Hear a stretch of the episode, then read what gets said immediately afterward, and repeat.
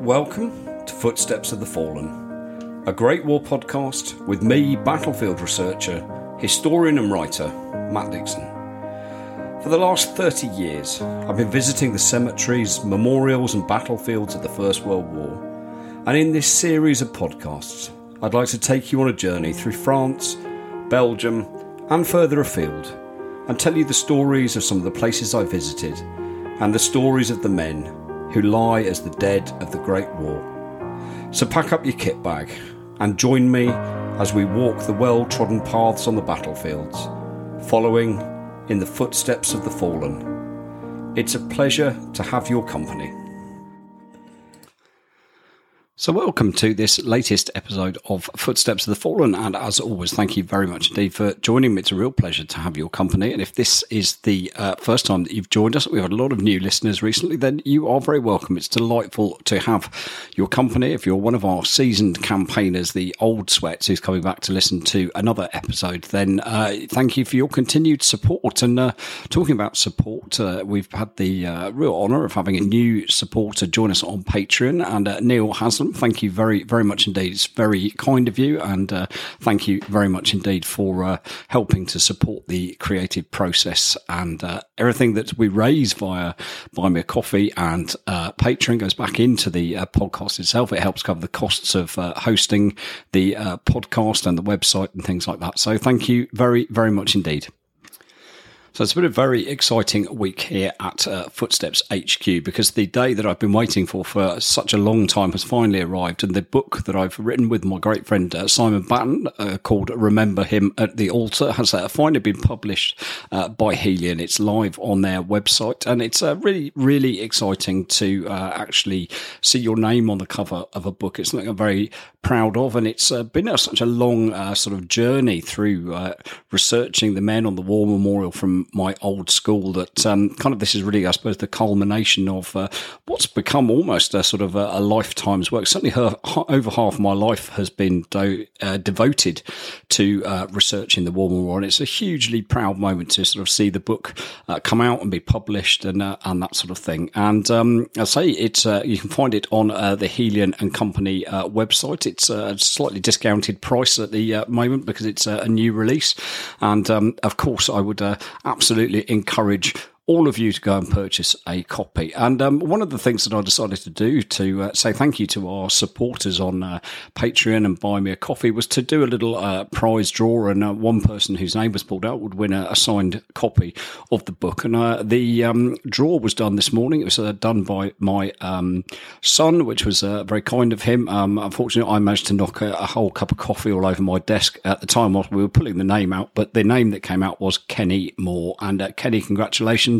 Um, obviously, been in touch with you, and I will get the uh, signed book sent to you. And uh, Kenny's been a great supporter of the podcast uh, over the past uh, year or so, and uh, very, very uh, sort of uh, enthusiastic listener. And it's a real pleasure to be able to give something back so, where are we in today's journey through the footsteps of the fallen? Well, um, usually when we're planning, uh, or rather when I'm planning podcast episodes, uh, I'm not very organised. I generally don't really decide what I'm going to talk about until I, about an hour before I sit down in front of the microphone. But this week has been slightly different. And I was inspired by listening to Paul Reed's excellent episode of The Old Front Line, uh, where he talked about his um, sort of 40 odd years of visiting the battlefields of the First World War and what it means to him. And that got me thinking about sort of my experience that I've had over the past uh, 30 or so years of visiting uh, the battlefields. And I decided today that I was going to go back to where my interest in the First World War began. As I'm sure many of you will know if you've listened to the uh, interviews that I did with uh, Mike Cunha and with uh, with Paul, it uh, really came for me about when I was quite quite a bit younger, and this was in the days before mobile phones, when it wasn't possible to just pop onto the internet and sort of change a, a ferry booking or something like that. But we were coming back from holiday, and um, we were about two and a half hours earlier than we should have been. And um, my dad was uh, driving the car and decided to sort of pull off the motorway.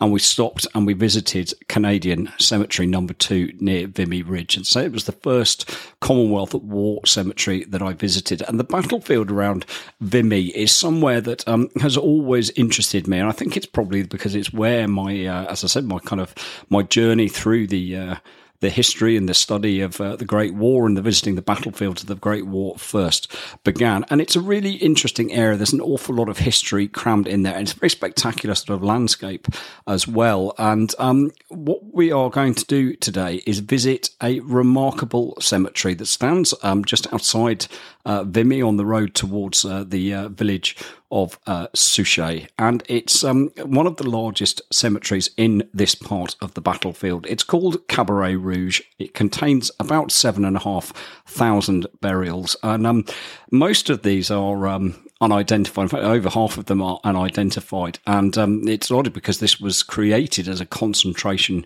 uh, cemetery after the war. The original cemetery itself was begun, um, I think, by the 47th London Division in about 1916, I think, when they were holding this part of the line. And then it was obviously uh, added to by uh, men of the Canadian Corps following the fighting uh, in 1917. And it was used up until um, August. Um, 1917 by the Canadians, and it then sort of became a burial ground for whichever regiment happened to be holding the line at that particular part of um, the front.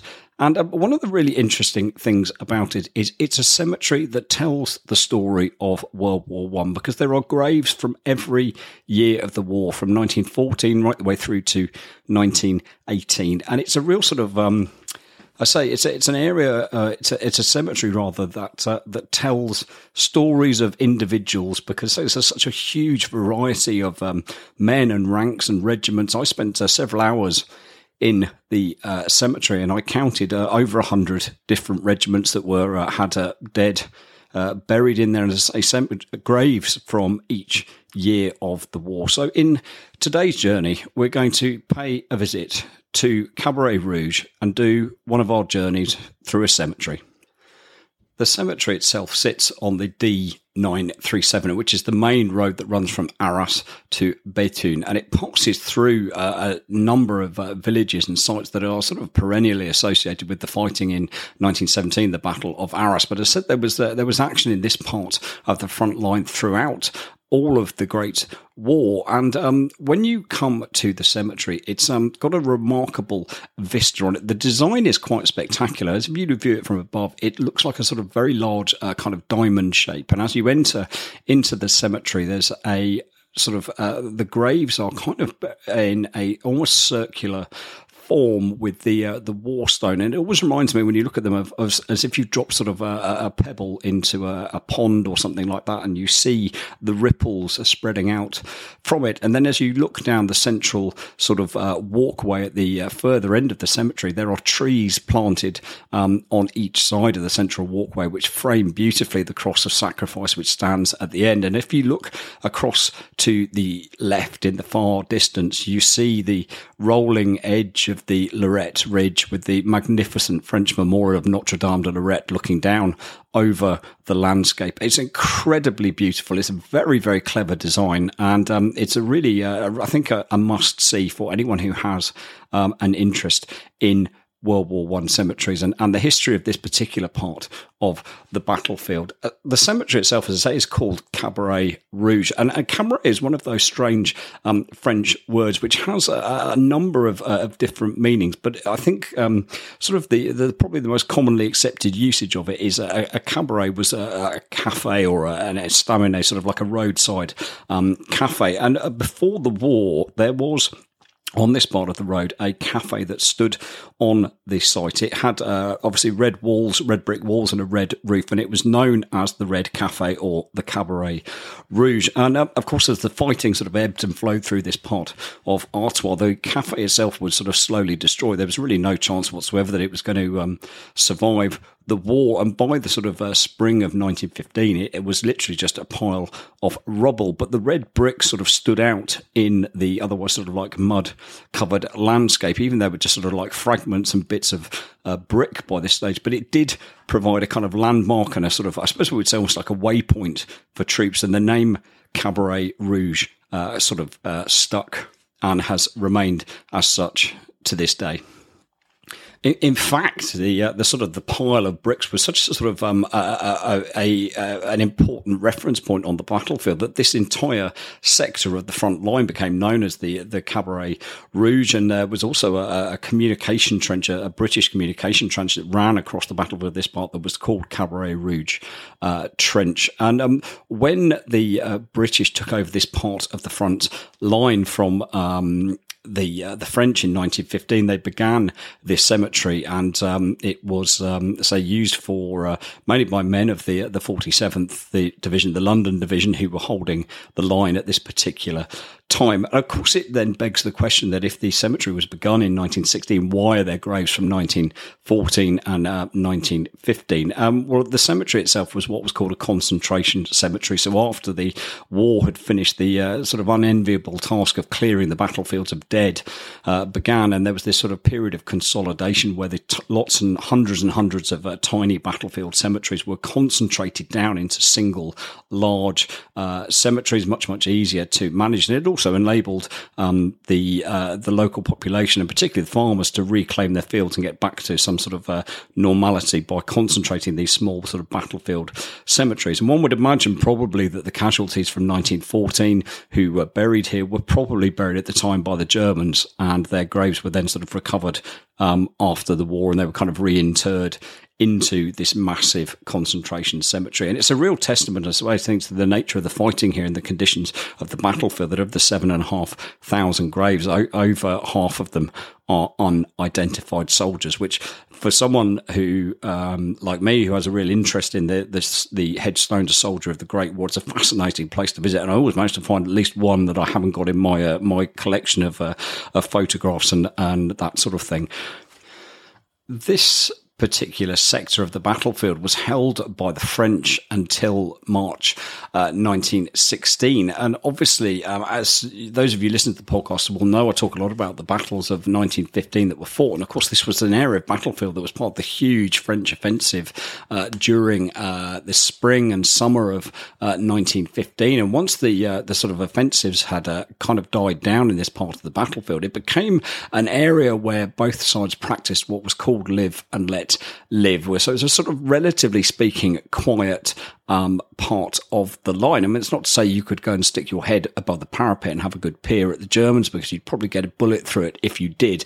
But there were no sort of major attacks in this part of the battlefield. And um, aside from sort of the daily um, regular shell fire that both sides would chuck at each other, it was, uh, as I say, fairly sort of quiet uh, period of the line. And this continued actually really through the summer and into the autumn and then the winter of 1915. And it, um, it wasn't until February 1916 when uh, the Germans suddenly decided out the blue that they were going to launch uh, two attacks against the French who were holding this part of the front. And um, they um, actually managed to capture a section of the French line down at a place called Zouave uh, Valley, which um, is uh, an area that I'd highly recommend visiting. It contains, for me, one of the most uh, uh, sort of atmospheric and uh, I think uh, beautiful cemeteries anywhere on the Western Front called Zouave Valley uh, Cemetery, and um, it's well worth a, a visit. But uh, as part of the uh, the fighting that the Germans launched of this attack in uh, in 1916, they captured a small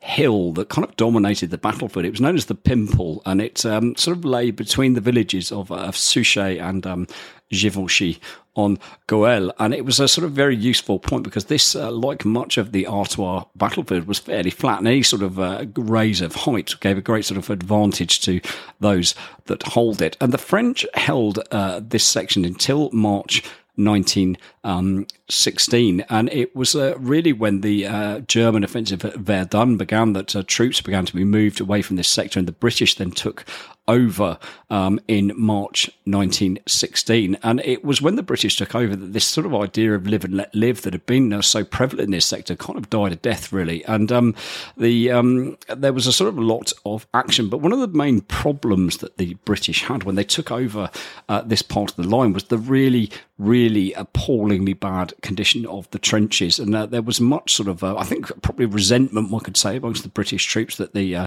that the French sort of left the trenches in the condition that they did. There was um, dead uh, men and uh, and dead horses uh, strewn all over the place. There were dead who uh, hadn't been buried from the previous uh, spring, and um, I say the trenches were, were really in a very poor state of repair. So the British kind of went on the um, on the sort of hygiene and cleanliness offensive and sort of tidied up this part of sector of the line and reinforced the trenches and buried the dead as far as they, they were able to, given the conditions on the battlefield. And um, what their sort of arrival of the British saw, there was a great increase increase in the amount of fighting that took place in this area. There was sniping and there was uh, mining activity as well, started to become very, very prevalent um, uh, on this particular section of the battlefield.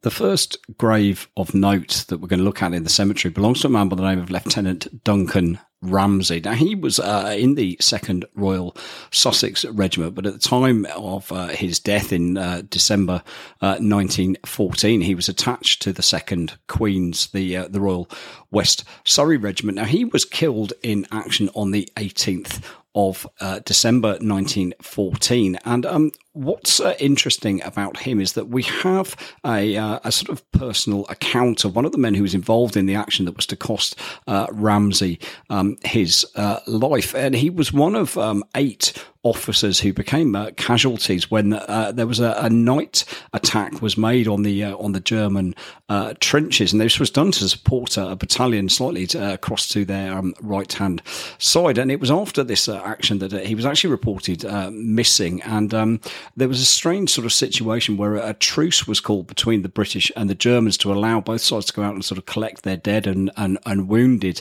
Unfortunately, his his body wasn't um, found, and what it uh, believed to happen is that the Germans had actually probably already um, buried him.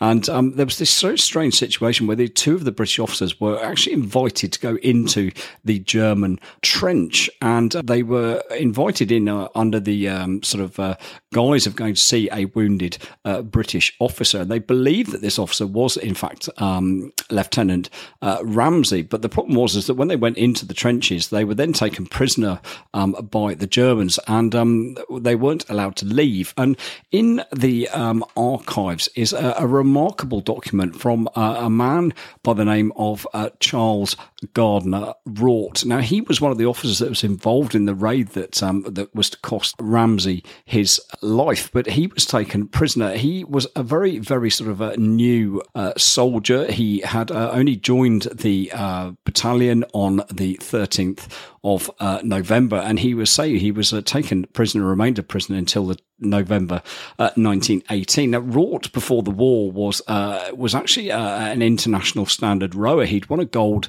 uh, medal with the Coxed Fours for Great Britain at the 1912 Olympics, and the War Diary of the Second Queen describes him as being one of sort of four uh, probationary second lieutenants who joined on the 13th of November.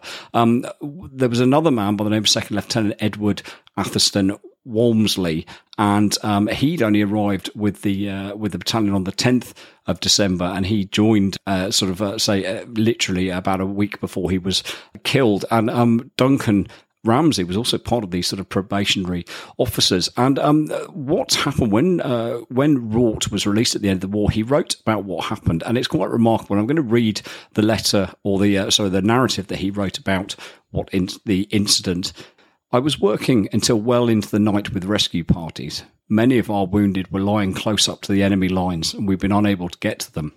The men in our trenches stood to arms the whole night as we were expecting a counterattack, and just as it was growing light, I heard some of them say the enemy were leaving their trenches. I looked over our parapet and saw some Germans bending over our wounded, but almost simultaneously, some of our men fired and the Germans disappeared. About an hour later, the Germans showed themselves again and our men were told not to fire. Seeing our doctor standing on the parapet and going out and thinking I should be of help in getting the wounded in, and also that by being in no man's land, I might show our men that Germans intended letting us bring in our wounded and that they may not fire. I followed the doctor out, and after looking at a few men I found to be dead, heard the Germans calling, We are peaceful, we are peaceful, take your comrades. I went off to the right to a point in the German advanced trench where I thought I might find Lieutenant Ramsey, who we thought had been wounded the previous evening. As I got up to the front line, which was partly a firing trench and partly a natural ditch cross wired, I saw a number of our wounded and was just starting to lift a man when a German soldier called, Officer, I said yes, and he replied, Our officer wishes to speak to you. The officer said that our men might take back the wounded, but the rifles must be left where they were. This demand I thought quite reasonable and shouted to the men within earshot accordingly. The German officer made one or two further remarks. Amongst other things, he said, pointing to our dead and wounded, The Englishmen are very brave. I was now standing close to a sap running from the advanced trench to the main firing line and started to move off to lift one of our fellows who was laying close by. Several of our NCOs and men by, were by this time hard at work amongst Germans who were also helping to rescue the wounded, but the German officer grabbed my arm and said I was not to go. For a moment I remonstrated, and after saying something in German, the officer shrugged and said, War is war. I made some remark in which I used the word treachery, whereupon I was pulled by some soldiers, evidently by command of their officer, into their sap and drawn into their main trench. The officer held a revolver to my head and said that if I repeated my remarks, he would shoot me dead. He called somewhat and stated that I must see his commandant and with his permission might return to my own lines, but as I had seen their position, he must keep me. It was now I noticed Lieutenant Walmsley and saw the Germans taking his equipment from him. He was about 20 yards distant and they brought him and one or two men and sent us down their trench under escort. As we passed away to our left, we could still see Germans mixed up with our men attending to the wounded in no man's land. We were harangued by an officer with a red cross band around his arm. Speaking fluent English, he said we had fired on the white flag and we were to be shot. I mean, it's an absolutely remarkable uh, document and, say, a sort of remarkable story. But it, very sadly, that uh, say Ramsey was never found, and it seemed that he was uh, obviously killed uh, during this raid, and his uh, body was clearly recovered after the war, and he was uh, laid to rest finally in the grave that he now lies in in Cabaret Rouge. As I was walking around the cemetery, I came across a grave that contained two men buried in the same grave. They were both uh, named and they were members of the Royal Flying Corps. And of course, it's uh, sort of when we look at, uh, you know, aircraft of, of, today, particularly military aircraft, it's very hard to kind of uh, sort of think back that uh, it's 1915 uh, when the two men whose grave are found died. It was only 12 years since the first kind of powered flight had taken place, and aviation was still the great sort of um, unknown and this massive, massive adventure for uh, for for the young men who volunteered to join uh, the Royal Flying Corps. And the two men who were buried in the grave were called um, Lieutenant Denys Corbett Wilson. Uh, he was the pilot of the plane that was shot down, and uh, his observer was man by the name of Second Lieutenant Isaac Newton Woodiwiss. And I was struck by the name because obviously Woodiwiss is a very unusual name, but also his first name's Isaac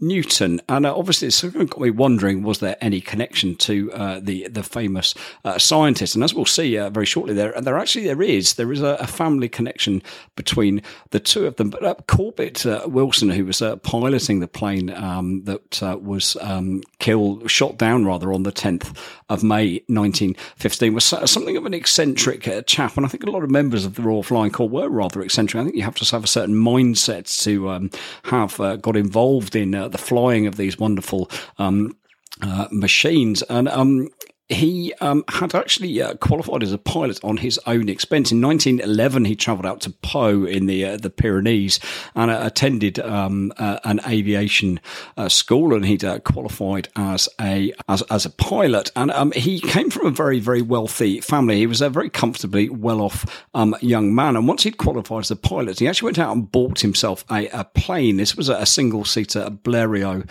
um, plane, and he went on to sort of complete a number of sort of aviation aviation records. He was the first um, man to fly uh, across the Irish Sea, and um, this was you know quite a remarkable achievement. And everything went well until he got to um, Ireland um, because um, the uh, the weather changed when he got over the Irish coast. It started raining, and it the rain got into his engine, and it uh, sort of uh, caused the plane to develop problems. And his compass stopped working because it's filled with uh, with rainwater. And he did manage to uh, land safely, and then repaired the plane, and flew back to England. And he was a man that preferred to take his own plane rather than go on the train whenever they were going to sort of his family were going to visit people, or um, not content with uh, his exploits of flying across the Irish Sea, he then uh, performed a, an even more sort of difficult flight in 1913, where he flew over the Jura Alps in a, a Blériot two-seater aircraft, and he was a, an avid letter writer. He wrote huge numbers of letters to his mother,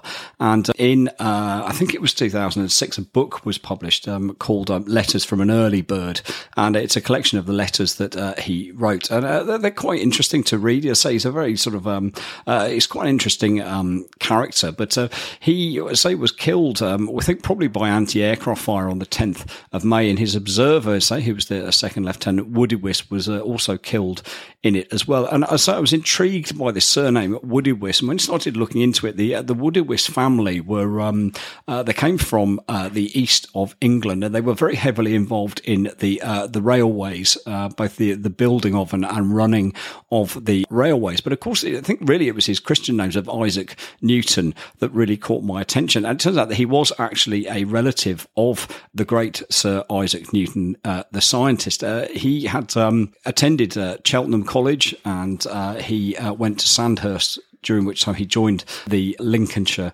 Regiment. And he came, uh, he was another man who came from uh, great means. His, uh, his family home was transformed during the war. It became sort of a, a convalescent home for uh, officers, and um, the uh, all the majority of the staff of the home joined up to uh, lead, to join the army. And um, the family, and particularly the coachman, was very upset when the, the magnificent horses that used to pull the family coach were commandeered by the army and sent into action. he had a, a, number of sisters who also fought in the war as part, or sorry, were part of the war effort um, in the Women's Auxiliary Army Corps, and um, the remainder of his sisters went and did jobs in London. And I think there's something very poignant that these uh, two uh, men who were instilled with this sort of spirit of uh, bravery and adventure that came with men of the Royal Flying Corps um, should have gone through experiences in life and then lie buried in the same grave as each other, having lost their lives together, and they remain comrades in death just as they were comrades in life. Very poignant.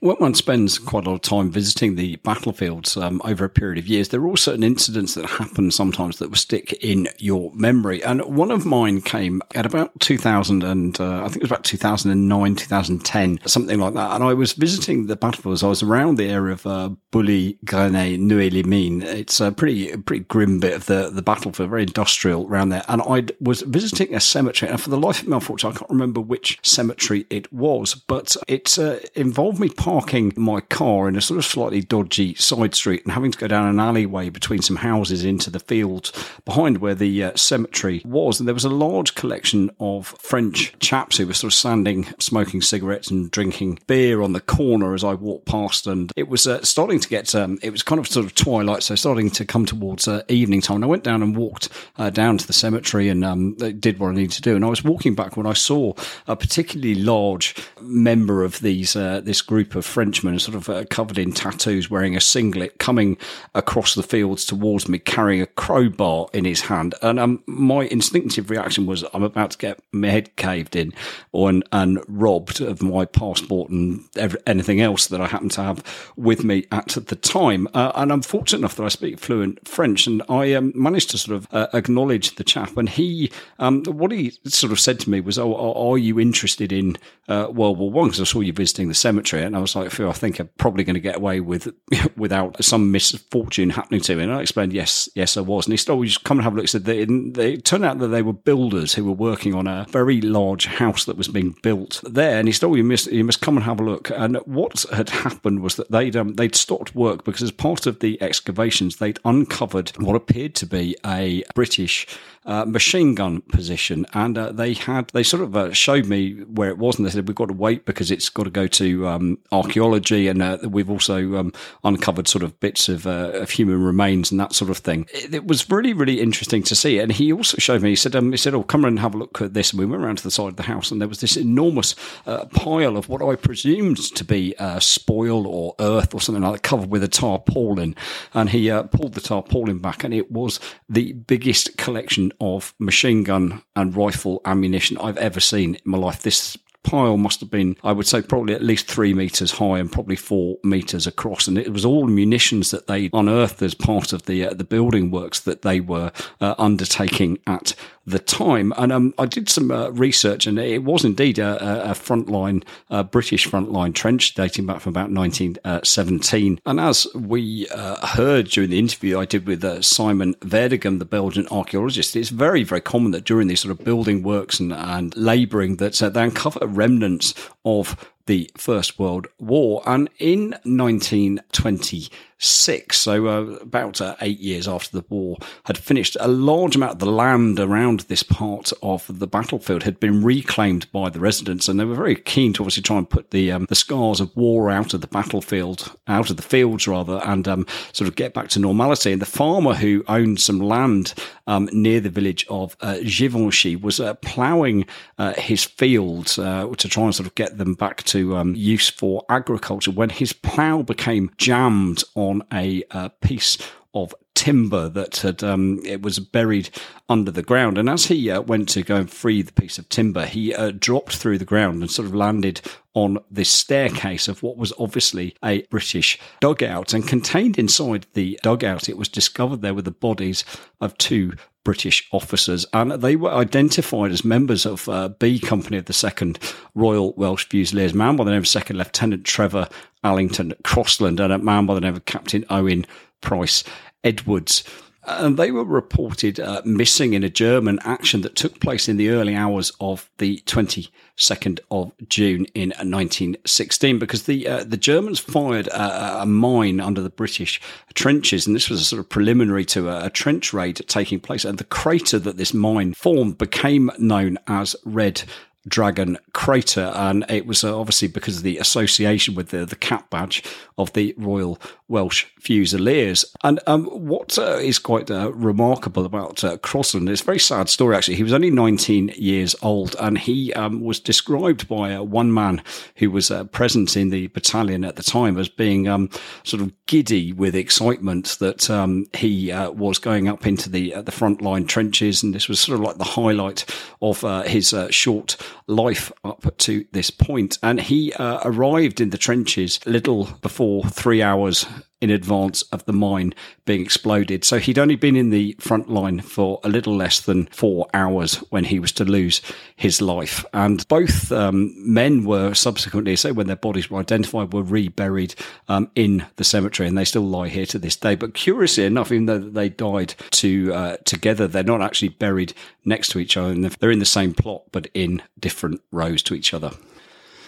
It's a really interesting cemetery just to walk around and walk up and down the rows of graves and see what you can find. And my eye was caught uh, by various uh, headstones. There were two uh, men who died on Christmas Day 1916 together. There was a, another man I found who'd uh, died on his birthday, and there was um, a really sort of interesting collection of regiments and some sort of uh, quite uh, sort of lesser known regiments as well. Uh, there were uh, sort of men from uh, the veterinary corps, and um, there was uh, army chaplains corps, and there were four graves to men who were part of the water tank detachment, and these were men who were responsible for bringing supplies of fresh water up to troops at the front. Obviously, absolutely vital for um, any soldier, and of course the animals as well. They used the horses to have supplies of, of drinkable water. And I say it's a real sort of a cross section almost this cemetery of the British Army. It's a real reflection of those regiments of the line that served in this part of the battlefield. It gives you a, a real sort of flavour and a real taste of the uh, the huge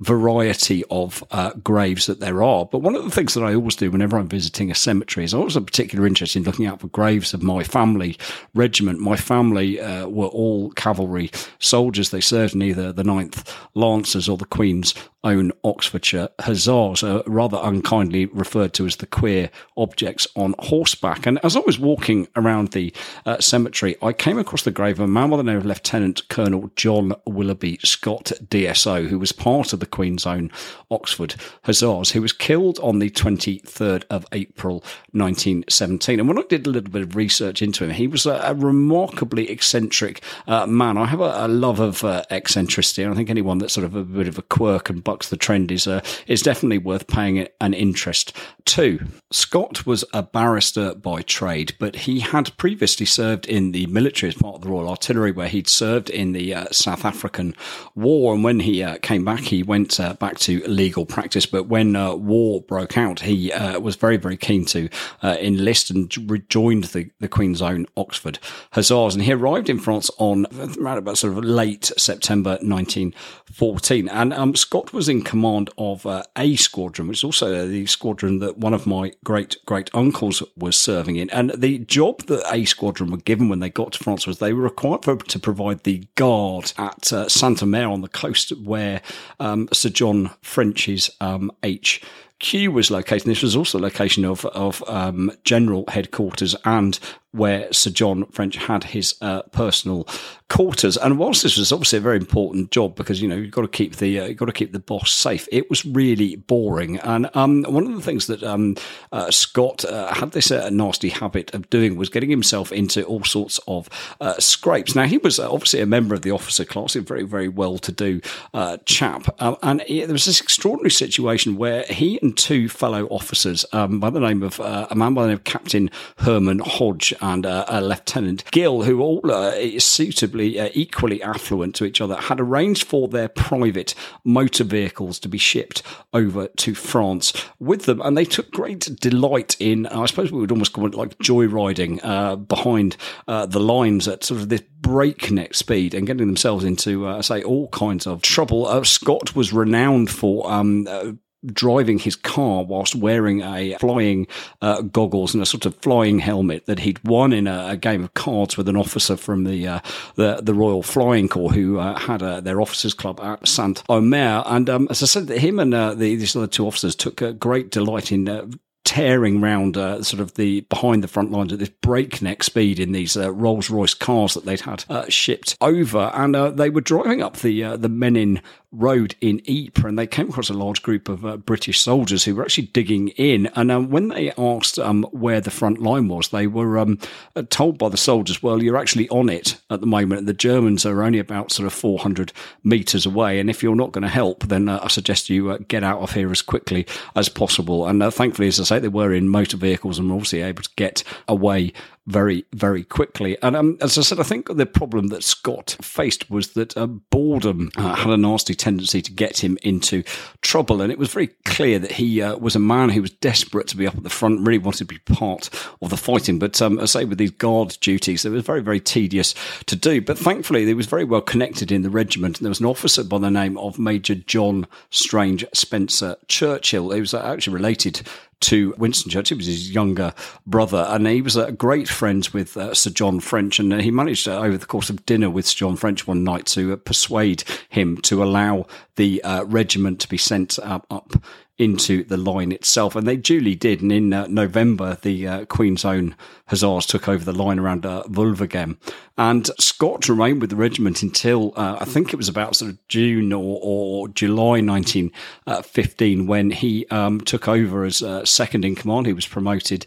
And then he, six months later, he was sent to become the commanding officer of the 8th Somerset uh, Light Infantry. And he uh, actually stayed with that regiment until he uh, lost his uh, life in the famous attack at uh, Greenland Hill, which something we looked at when we looked at the um, the fighting uh, around Monchy-le-Preux in, in a, previous um, podcast. And um, it's a sort of testament, I think, to the man to say that he obviously was very well known for his antics of, of joyriding around the battlefield. But when his news of his death came to his old regiment, it was um, met with sort of real uh, kind of catastrophe and great uh, sadness. And I think what's um, obvious to see when you look through uh, the personal recollections is that despite his eccentricity, Scott was a man who was clearly held in a huge amount of esteem by his uh, former regiment, and and he was, I think, by all accounts, an exceptional soldier, and his loss was very greatly felt by his regiment, even though he'd been away from them from such a long period of time. The Great War is a very emotive subject, and there are certain things that some people feel incredibly strongly about, and they rouse sort of very great emotions in people. But when studying the First World War, I think there are very few subjects that cause as much uh, debate and uh, maybe disillusionment in people as those situations of the three 106 men of the British Expeditionary Force who were shot at dawn by their own side for a variety of different offences. And as we walk through Cabaret Rouge Cemetery, we come to a grave of a man by the name of John James Wishart. Now, he was a private in the 7th Battalion of the Royal Inniskilling Fusiliers, and he was shot dead by a firing party of uh, men on the 15th of June 1917. And I also have an interest in uh, these uh, these situations as to what uh, led the men to do the act that caused them problems. And uh, Wishart is is a sad tale about uh, a young man who I think was very disillusioned with life in the trenches, but also was undergoing a huge amount of emotional strain at the time. He was born in 1893 in Omagh in uh, Northern Ireland, and uh, he was the eldest of uh, of three children. His father was a soldier in uh, the Royal Inniskilling uh, Fusiliers who'd fought in the uh, the Boer War, and he came um, back from overseas service in 1902 when the family moved uh, to Belfast and they lived uh, just off uh, that area of the Falls uh, Road. And um, then they moved again and by 1911 they were living in the markets um, area which um, at the time was sort of um, two and three bedroom sort of terraced uh, tenement houses. And they were mainly inhabited by sort of fairly poor uh, working class Catholic families. And it was in 1909 whilst living here that John um, got himself into a, a number of uh, scrapes um, with uh, the law. He uh, appeared uh, in front of the uh, magistrates on numerous occasions for various offences, but the most uh, severe of these offences was uh, when he stole a gun from Smithfield Market, and he was spotted making an escape by a constable across the roof. And in his desire to escape, he lost his footing, and he actually fell through the roof of the market and landed on the top of, of a market stall. And he um, he quite badly injured his head and his legs, and but he managed managed to sort of get away, and he's uh, he was um, patched up uh, back home, and he was subsequently arrested at his home address, and he went to um, trial, and um, it's a curious incident happened in the trial that he um, said absolutely nothing throughout the whole of his uh, trial. He didn't offer any defence, didn't offer any explanation, and um, um, miraculously, the judge seemed to have sort of taken uh, pity um, on him and um, uh, felt that uh, falling through the roof and the injuries he'd suffered were uh, kind of sufficient punishments. Nothing happened to him. Uh, what's not clear is why he stole this gun in the first place. There is some suggestion in the days leading up to the incident that he'd been involved in um, some violent uh, disorder in the city itself. And whether this was uh, religiously motivated, politically motivated, I, I, don't know. It could be perhaps uh, he was in fear. We, we don't know. But whatever happened to say, he did uh, steal uh, this firearm and obviously paid a, quite a heavy price to his own uh, personal well being. But thankfully for John, he sort of managed to turn his life around when he met a, local girl by the name of Maggie Byrne, and they got married together on the 30th of January 1914. John sort of went to kind of uh, into respectability, got his job as a, as a market porter, and life was going uh, reasonably um, well for them. And they had a son who was born in 1914 and in the, the maternity block for, for poor and uh, destitute women in uh, in Belfast. Um, but um, their son, who was uh, christened George, uh, very sadly only lived for a week before he died, and they were forced to bury um, him in the uh, in the city cemetery. And this uh, death of his son seems to have had a very, sort of profound effect on John. And it may very well be that um, it was sort of these memories of this uh, the death of his son that contributed to what happened uh, later in the war. When the war broke out, John's father immediately re-enlisted, and he went into the Sixth Battalion of the Royal Inniskilling Fusiliers. And um, John then went and enlisted uh, in the same uh, in the seventh battalion, rather in uh, roundabout. We think it was probably August September um, 1915, and it was when he first went into the military. These problems with military discipline sort of uh, began because he was posted to a camp in Buncrana and he uh, went missing.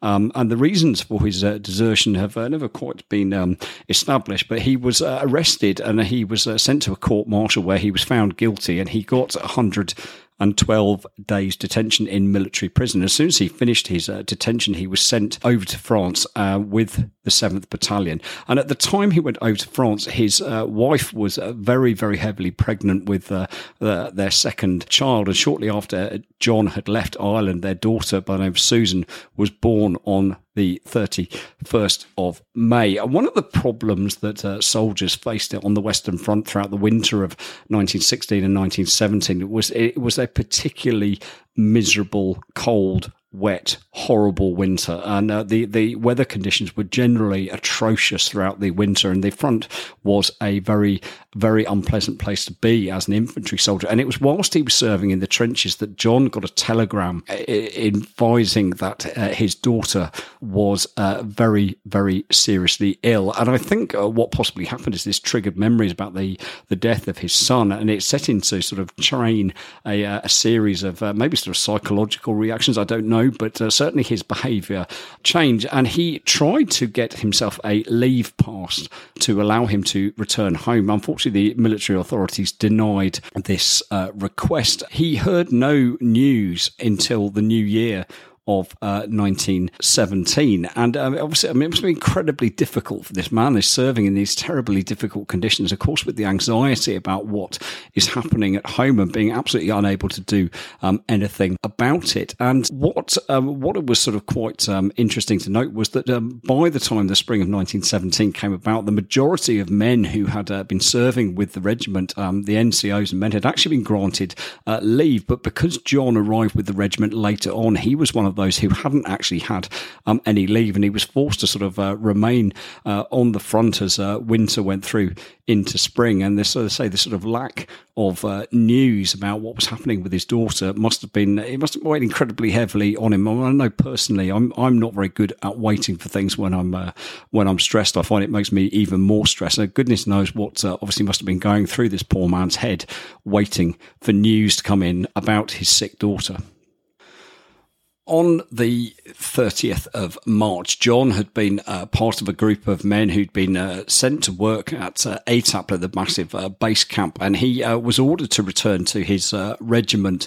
And they had gone up to the, the large town of Hazebrouck, which sat almost on the border between France and Belgium. And when the following day the troops paraded at Hazebrouck station, a roll call was taken. It was found that John was missing. And when they got to uh, Bailleul, which was about uh, I don't know, maybe about 10 miles away, another roll call was taken and he still wasn't there. And of course, where he was actually at the time was he was on his way to Boulogne because he believed that that was the most likely uh, way that he was going to be able to get back across the uh, channel. And um, other uh, men who'd been in a similar situation agreed that Boulogne was easier to get out of than uh, Calais. Uh, he was actually at large in Boulogne for almost three weeks when he was uh, spotted by a member of the military police and he was stopped and was asked to give sort of account of what he was doing. He wasn't able to, so he was turned over back to his uh, regiment. He was escorted back to his regiment, who were then at uh, Hazebrouck, and he was handed over to a man by the name of Sergeant um, Hogan. And when he got there, uh, orders were given that he was to be escorted as a prisoner back to behind the lines. And, and sort of two days later, whilst uh, he was uh, back with his regiment, he decided to make a, a second attempt to try and uh, get away. And on the night of the 29th of April, he went to uh, to sleep in the billets as usual, um, but during the night he managed to slip away. And when uh, a man by the name of Lance Corporal Hughes, who uh, uh had the bed next to him, uh, woke up in the morning, he noticed that John was gone, and he also noticed that his um, revolver had been taken out of its holster. And eleven days later, John was picked up once again in Boulogne by another military policeman. He was escorted under armed escort back to his regiment, and he was actually charged with with two counts of uh, desertion. And the date of his court martial was actually set for the 31st of May, which of course was his daughter's first birthday. And when he went to the uh, court martial, he pled uh, not guilty. And he, he simply said that he was incredibly worried. He said that he hadn't heard from home since December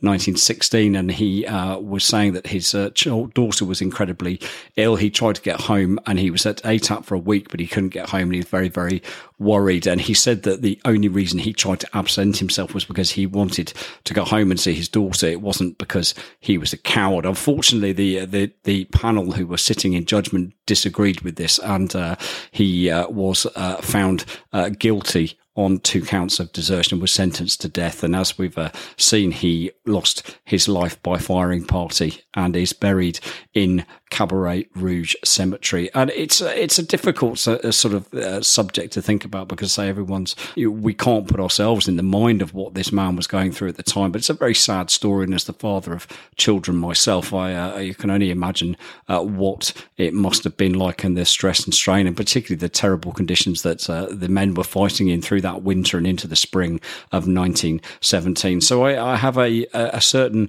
degree of sympathy for Private Wishart. After he was executed, he was buried in the churchyard at uh, Merris, but his uh, grave couldn't be located uh, after the war, and he's on a special memorial at Cabaret Rouge.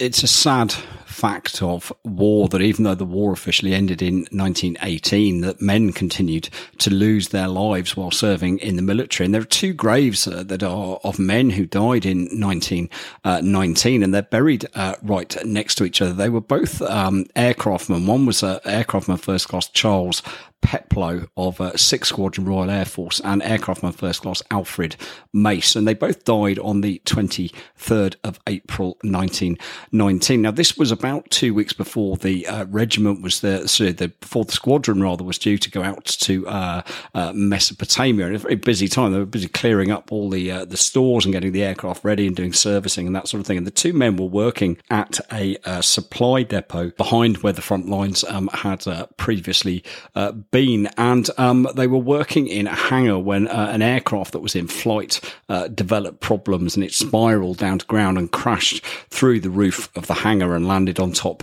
of the two men who were working underneath. And they'd uh, both uh, obviously survived the war and then very, very tragic. I think you see these situations of people who lose their lives um, after uh, the war has ended, there doesn't really seem to be very much justice in that, really, does there? But um, I say it's just a sort of sad uh, fact that uh, even though the conflict had officially finished, men continued to lose their lives as a result of uh, military service. This part of the battlefield is always associated with the nation of Canada. And the final grave that we're going to look at in today's journey through Cabaret Rouge Cemetery is one that has particular poignancy and significance to the nation of Canada. It was in Grave 7, Row E of Plot 8 that were, lay the body of an unknown Canadian soldier. And on the morning of the 16th of May 2000, his body was exhumed and put into a coffin and was then flown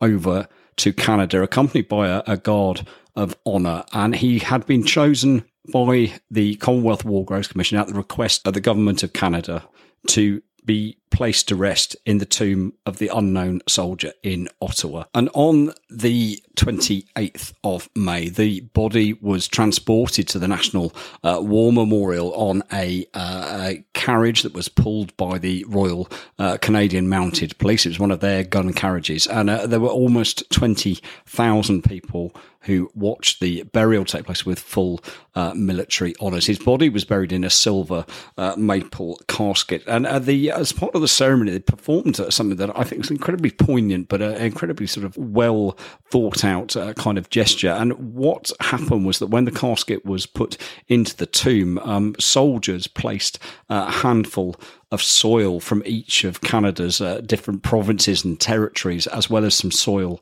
from the soldier's former grave site. And, and I think it's a lovely gesture because obviously it's an unknown soldier and uh, to have the soil from all over Canada means inevitably that there must be a little piece of his original home touching his uh, grave.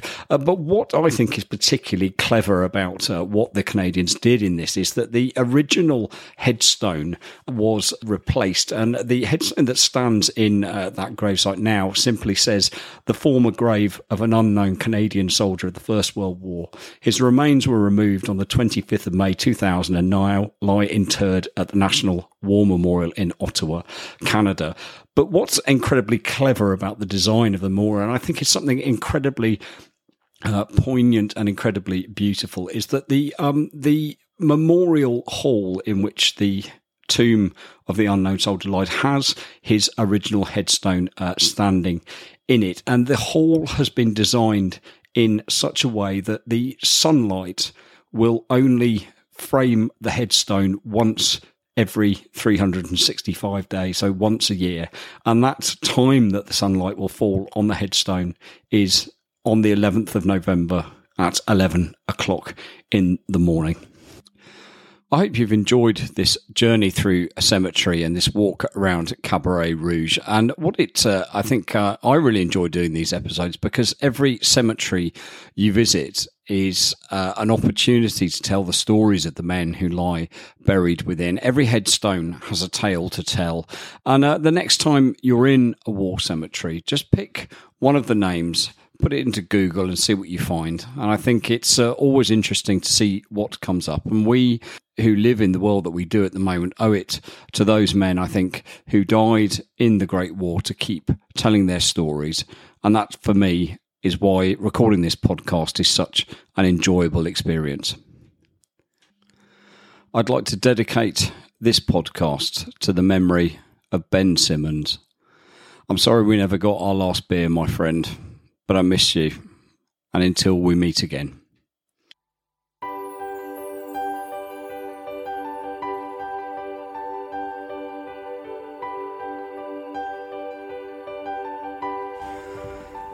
I hope you've enjoyed this latest episode of Footsteps of the Fallen with me, battlefield researcher, historian, and writer Matt Dixon. And if you'd like to keep updated with what we are up to and what's happening, please don't forget to follow us on Twitter, where you can find us at uh, footsteps underscore pod, or you can have a look on our Instagram feed, which is Footsteps of the Fallen blog, you'll find on Instagram. Uh, we've also got obviously our website, which you can find uh, everything to do with the podcast and pictures and uh, a blog and things like that. And you can find that at footstepsofthefallen.com com. And if you have enjoyed what you are listening to and would like to help support the creative process, then please don't uh, hesitate to do so. If you go to our website, footstepsthefallen.com, and look at the page marked support us, you can either head to buymeacoffee.com forward slash footsteps pod and uh, make a donation there, or you can go to patreon.com footsteps of the fallen. And uh, any help or assistance that you may be able to provide would be gratefully received. So, all it leaves me now to do is to bid you farewell and thank you very much for your company as we continued our journey walking in the footsteps of the fallen. It's been a pleasure to have your company. Thank you and goodbye.